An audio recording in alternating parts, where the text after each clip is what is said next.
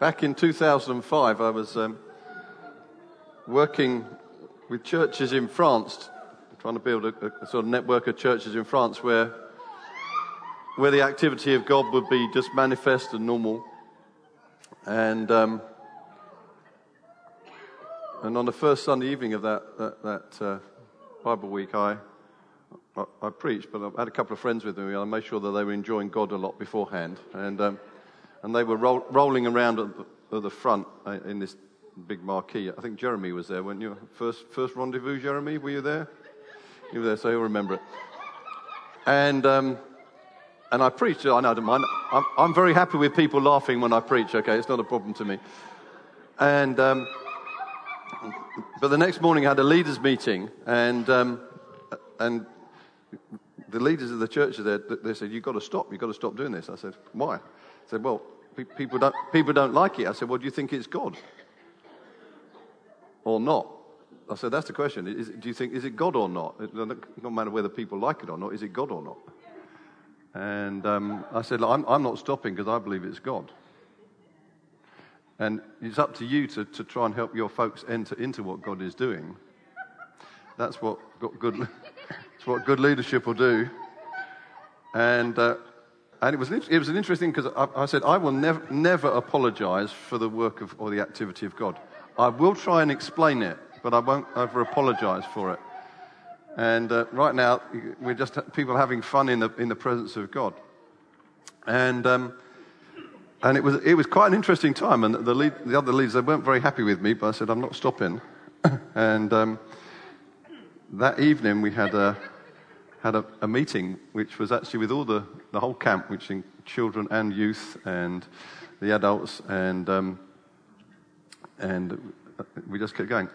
That evening, the power of God fell in this tent, and the, the manifest glory of God came in this place, and the seven and eight year olds were so impacted by God that they were lying on the floor, literally in the dust in this tent weeping and repenting of their sins as God moved on them.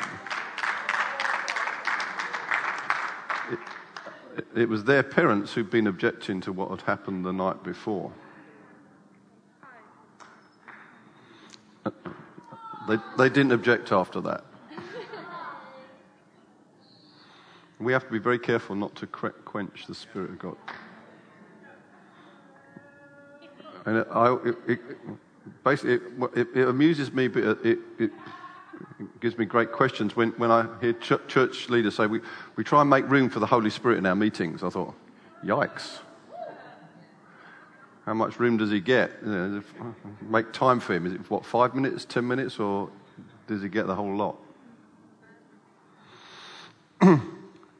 so, what we're doing on Sunday evenings, we're, we're doing some what we call research and development, R&D. This is, this is, this is the R&D department of, of, of Eastgate. And, uh, and if, if you're not enjoying it, then you probably want to come some other time, but because uh, we're not, we're not stopping. And on, on the day of Pentecost, Peter got up to try and explain. He said, Look, this, uh, uh, uh these people aren't drunk like you think they are. Uh, and, and, it's kind of, yeah, and, and is, I think it's fascinating when you try and, he tries to find a, a way of, of, explaining it from the Bible, which is, is useful. But when you say, this is that, I thought, it doesn't look much like that, really. because actually, God does something that you might never have seen before. And the best way to judge it is by its fruit. fruit. And that's not usually immediately manifest. The greatest danger you've got is judging something by its, its external manifestations.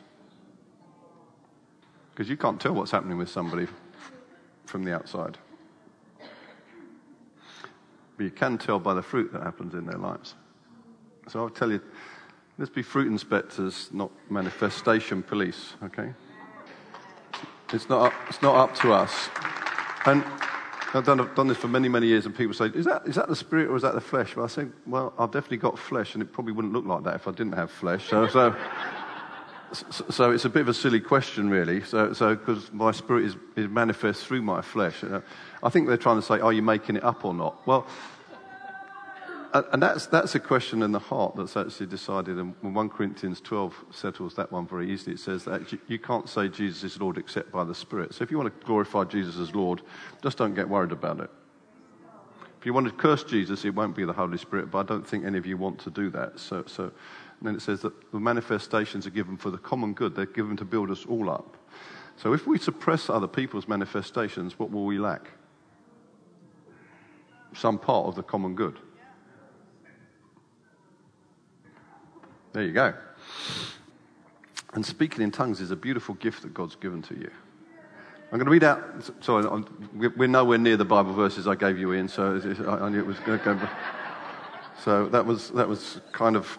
Um, I tried to predict what I was going to preach on to, to Ian, but um, I'm nowhere near it. So, in Mark 16, because we just sung a song for the sake of the world, you know, on the boom. Yeah. Want, do we mean it or do we just sing it? That, it's, it's, a great song to sing, and you can sing it within these four walls and go out, oh, we had a great meeting. Um, it, the outcome will be that the world is, is impacted by the fire that you've received. That's what you've just sung. okay? And so Jesus, at the end of Mark chapter 16, is basically the, similar to, to the, the Great uh, Commission you find at the end of Matthew, uh, in Matthew 28, at the end of Matthew's Gospel. And um, Jesus said this He said to them, Go into all the world and preach the good news to everyone. Anyone who believes and is baptized will be saved, but anyone who refuses to believe will be condemned. These miraculous signs will accompany those who believe. So I've asked this question before. Who, who is that referring to as believing? Us? Just read the passage. It says so. It's referring to people who believe. Those who believe will be saved. So, for those people who just got saved we'll see this stuff. You don't graduate to it, you get born into it. If you're born again, this is what comes with you. This, this is what comes with a package of being born again. It's not, it's not something. And why I want to tell you that the, um, speaking tongues is a gift. It's not something you earn.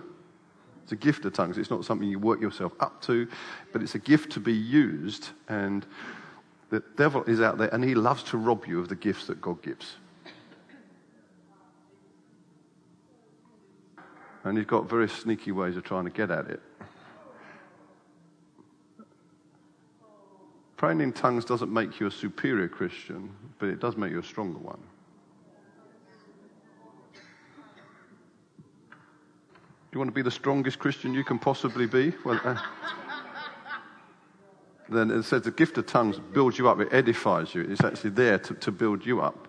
The other gifts are, are, are, aimed towards other people, but this is the gift that's there for your strengthening. It's a gift that God's given to you. So he goes on These miraculous signs will accompany those who believe. They will cast out demons in my name, they will speak in new languages. There it is. They will be able to handle snakes with safety not very relevant in the UK, thankfully. Well, um,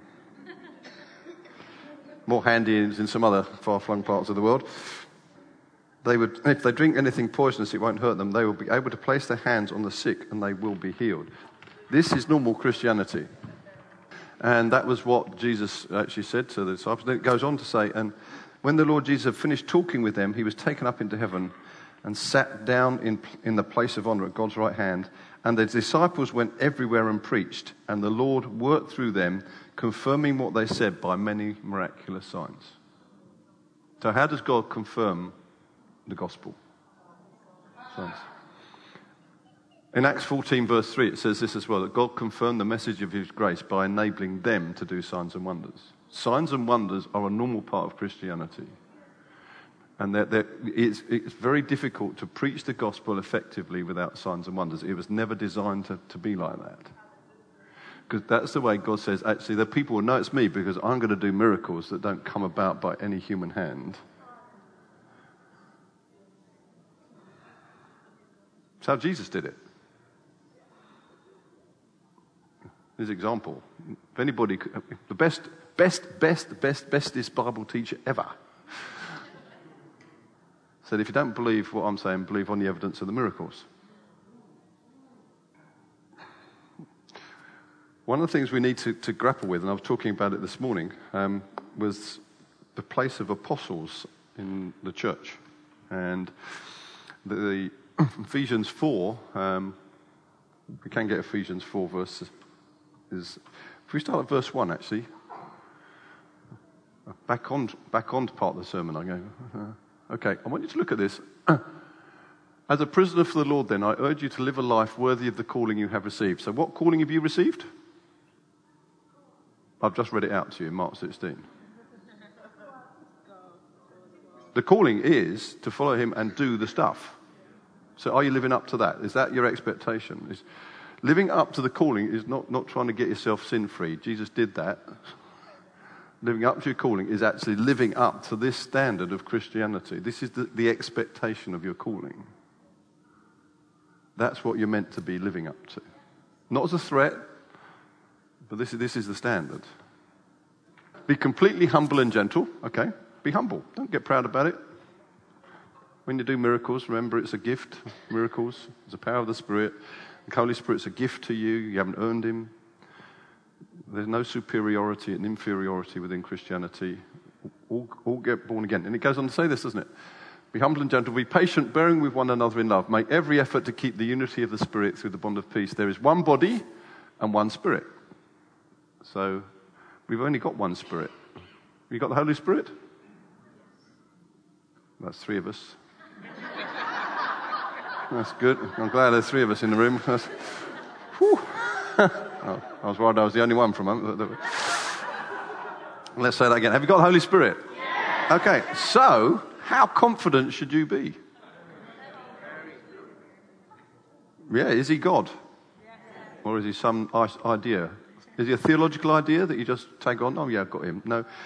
See, we, we need to attach expectation to these truths. So if you believe you've got God inside you, then you should expect God to do stuff through you. And it's ridiculous to think he won't. And it's ridiculous to think, ask him to, to, to pour out his fire on you and you won't feel something. If you ask God to give you his power, then you know, it's like trying to stick your fingers in the electric socket and expect nothing to happen. It's, it's silly. One body, one spirit, just as you were called to what? One hope? When you were called? Now, I want you to take note how many ones there are here. So we've got one body, one spirit, one hope, one Lord, one faith, one baptism, one God and Father of all, who's over all and through all and in all. Get the idea? One. One. One spirit. Oh, so there's one, one, one, one, one, one. But, so coming out of that oneness, all this unity, but to each one of us, grace has been given as Christ apportioned it. So what happens is, in this unity, every one of us gets something important to us. This is your part. And it's not earned, it's given. Okay, this is why it says, let's go to the next one. When he ascended on high, he took many captives and gave gifts to his people. Flip through, go down to verse 11. So Christ himself gave the apostles, the prophets, the evangelists, and the pastors and teachers. So the gifts, these fivefold gifts, are gifts. and I want to, it's really important I say this. They're not titles. It's not a promotion ladder. It's, it's not something, an aspiration. If you do a really good job as a home group leader, you can work your way up the ladder somehow of, of, of human favor and stuff. So, whoo, did a really good job with that. You can become one of them. You can't become one of them if you're not gifted to be one of them. And uh, don't try and be one of them if you're not one of them because you, you're going to have a really hard job trying to be one of them. But I, I, I, I want to intimate actually that I'm not sure these are as rare as we think they are. Because, so Christ himself gave the apostles, the prophets, the evangelists, the pastors, and teachers to equip his people for works of service. How many of you still need equipping? Okay, so we still need the gifts. Keep going. Next one. So that the body of Christ may be built up until we all reach unity in the faith. Do you think we've got there yet? Oh, I think that's a pretty certain thing. So, so, so when people say these gifts have disappeared, then that's ridiculous until we all reach unity in the faith and in the knowledge of the Son of God and become mature, attaining to the whole measure of the fullness of Christ.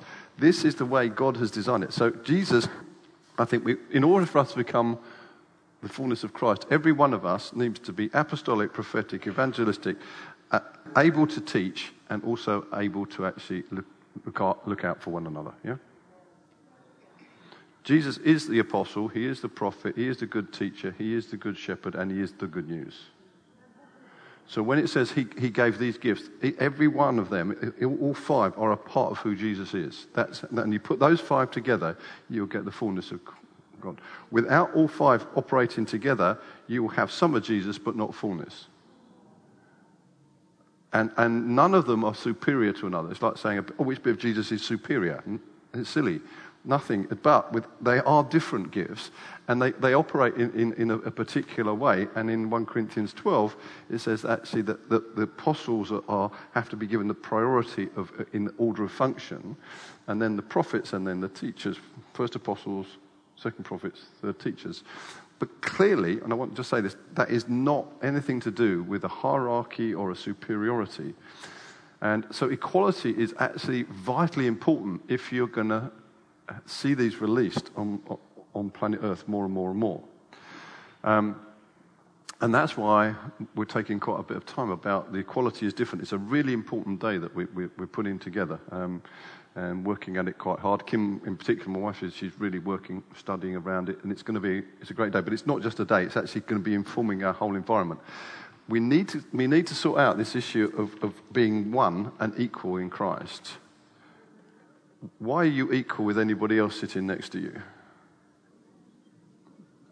I've already told you, so you, you, you, you're one, and you've got the same spirit, and are you seated with him in heavenly places?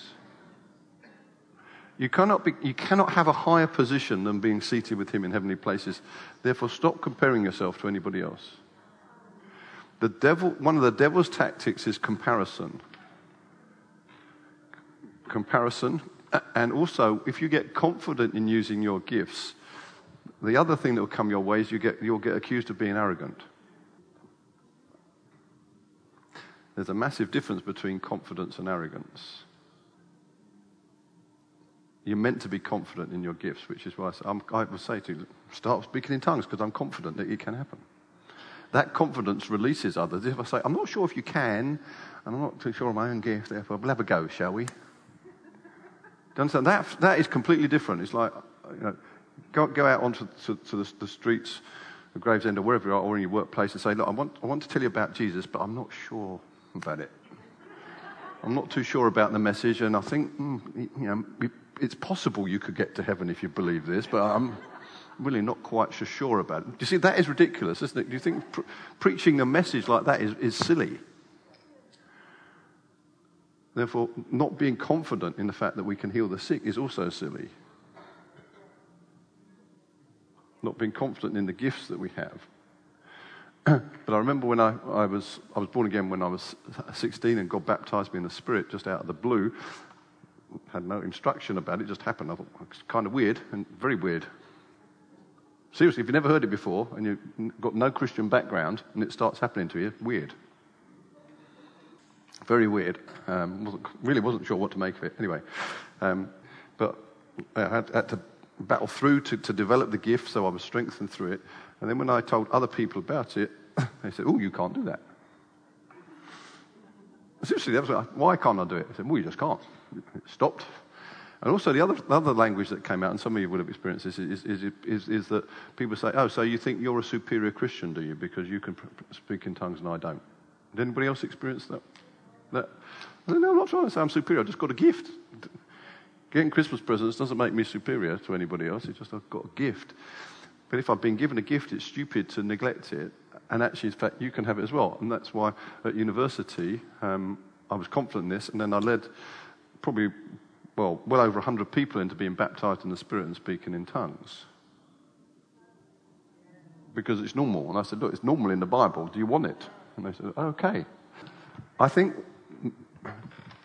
back in, in those days, we battled for the gaining the, the, the gifts of the Holy Spirit, Spirit in terms of speaking in tongues, prophecy. I think we're still battling with regard to healing and miracles, but words of knowledge and stuff like that have become much more established and accepted as normal within Christianity because people paid the price of, of, fighting the battle just to normalize these, these are normal Christianity. I think we're, we're in a similar state now of trying to normalize and get this Ephesians 4 stuff back into church life in its proper dimension. If they're that important for the church, they can't be that rare. J- Jesus would not have said, I'm going to give these gifts. Good luck trying to find one. and I used to have, uh, so I've, I've, I've, worked with lots of churches for many, many years. And um, with the concept of, of the, the, apostles existed, but they were quite a rare breed. Um, and if you got, got time with an apostle, you sort of treasured it like nothing else. And it was an apostle. You had to look for an apostle. And I want to tell you, even that's an unbiblical idea. Because apostles are apostles, plural, broadly speaking. And in, in the New Testament, you will rarely find them operating on their own.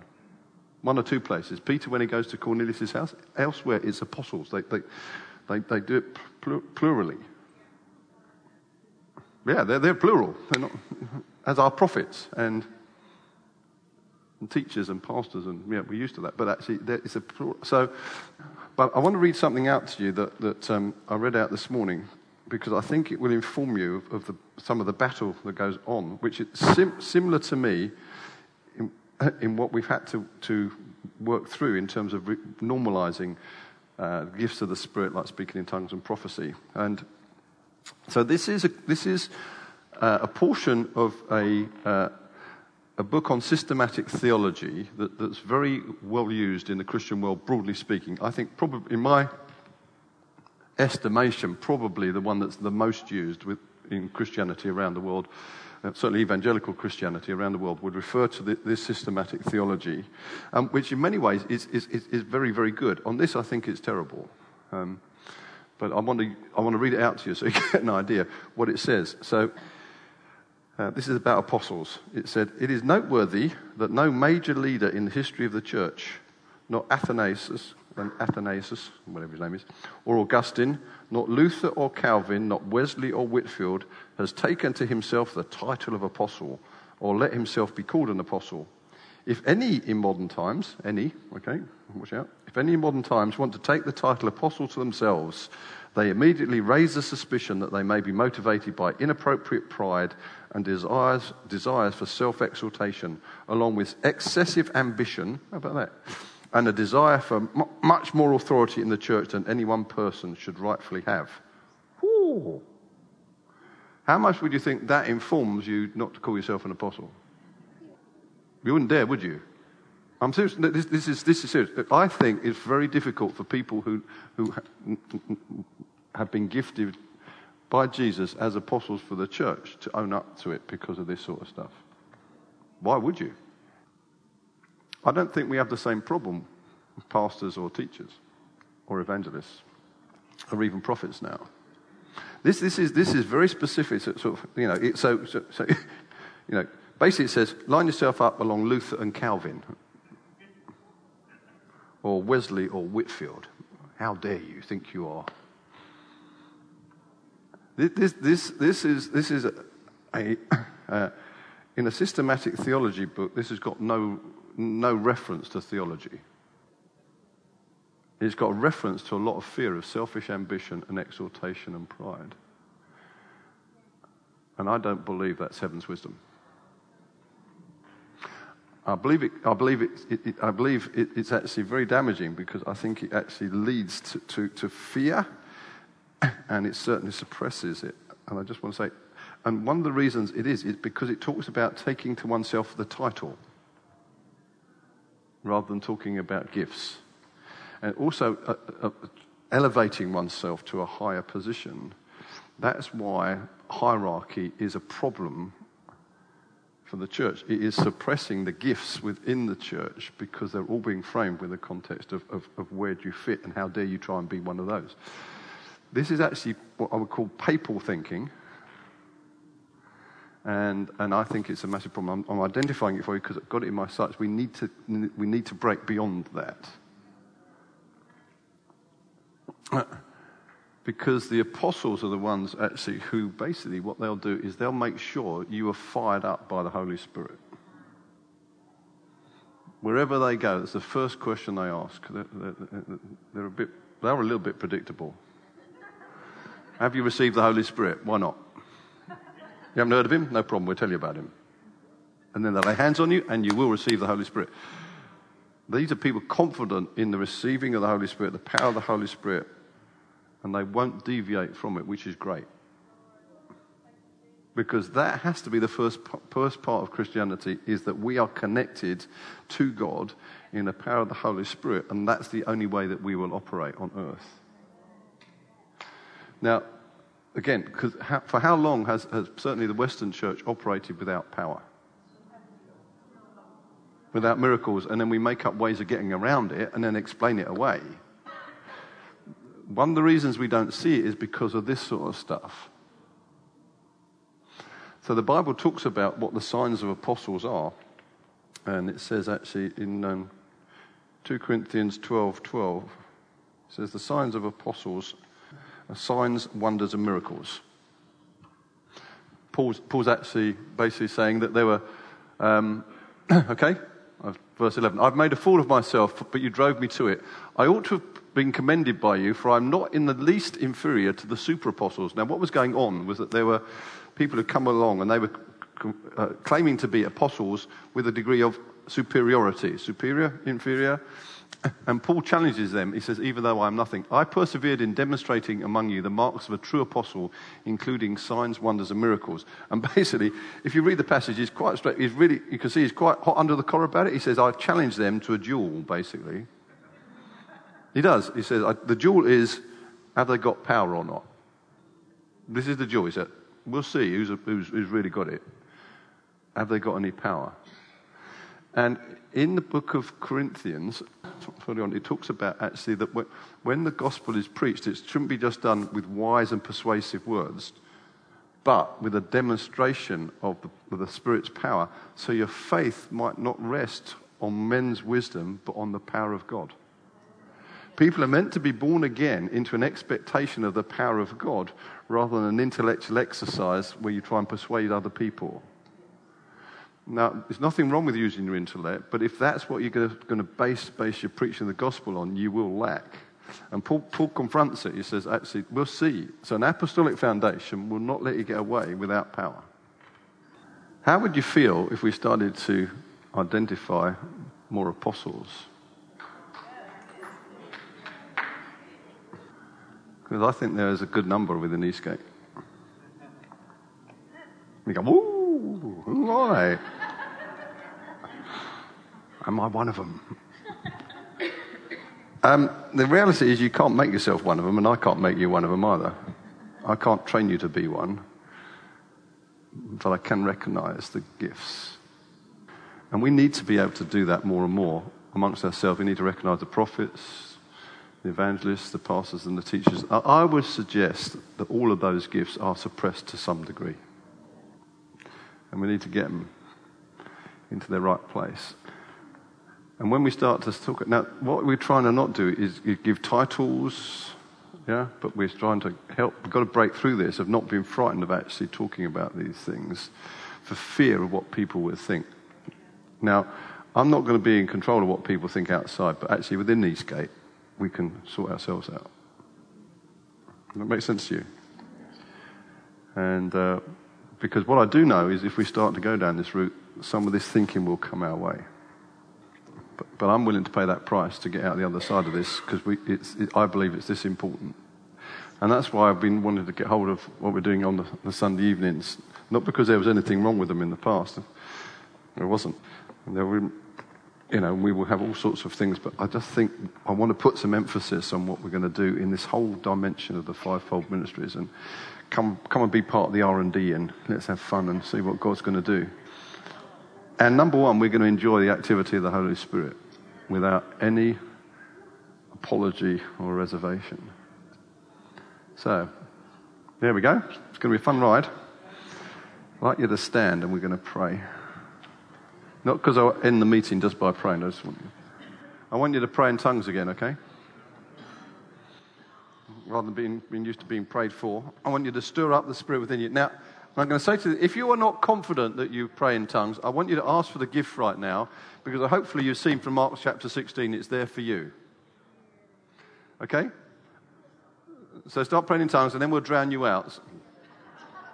Okay, so, so if you're not absolutely confident, I want you to be confident in this that if you ask for a gift, God will give it to you.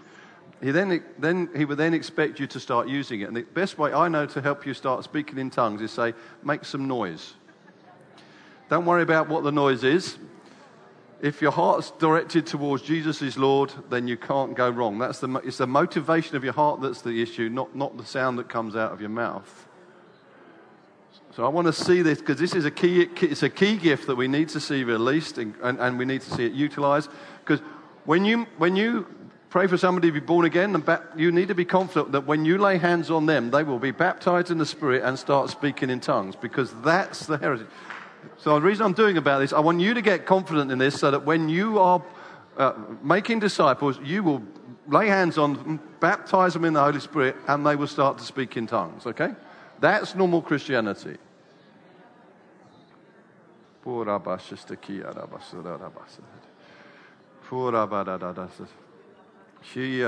Father, I release the fire of heaven in this place right now in greater measure. Wow, we embrace the gifts that you give to us, Jesus. Lord, we thank you for the gifts of apostles, prophets, evangelists, pastors, and teachers.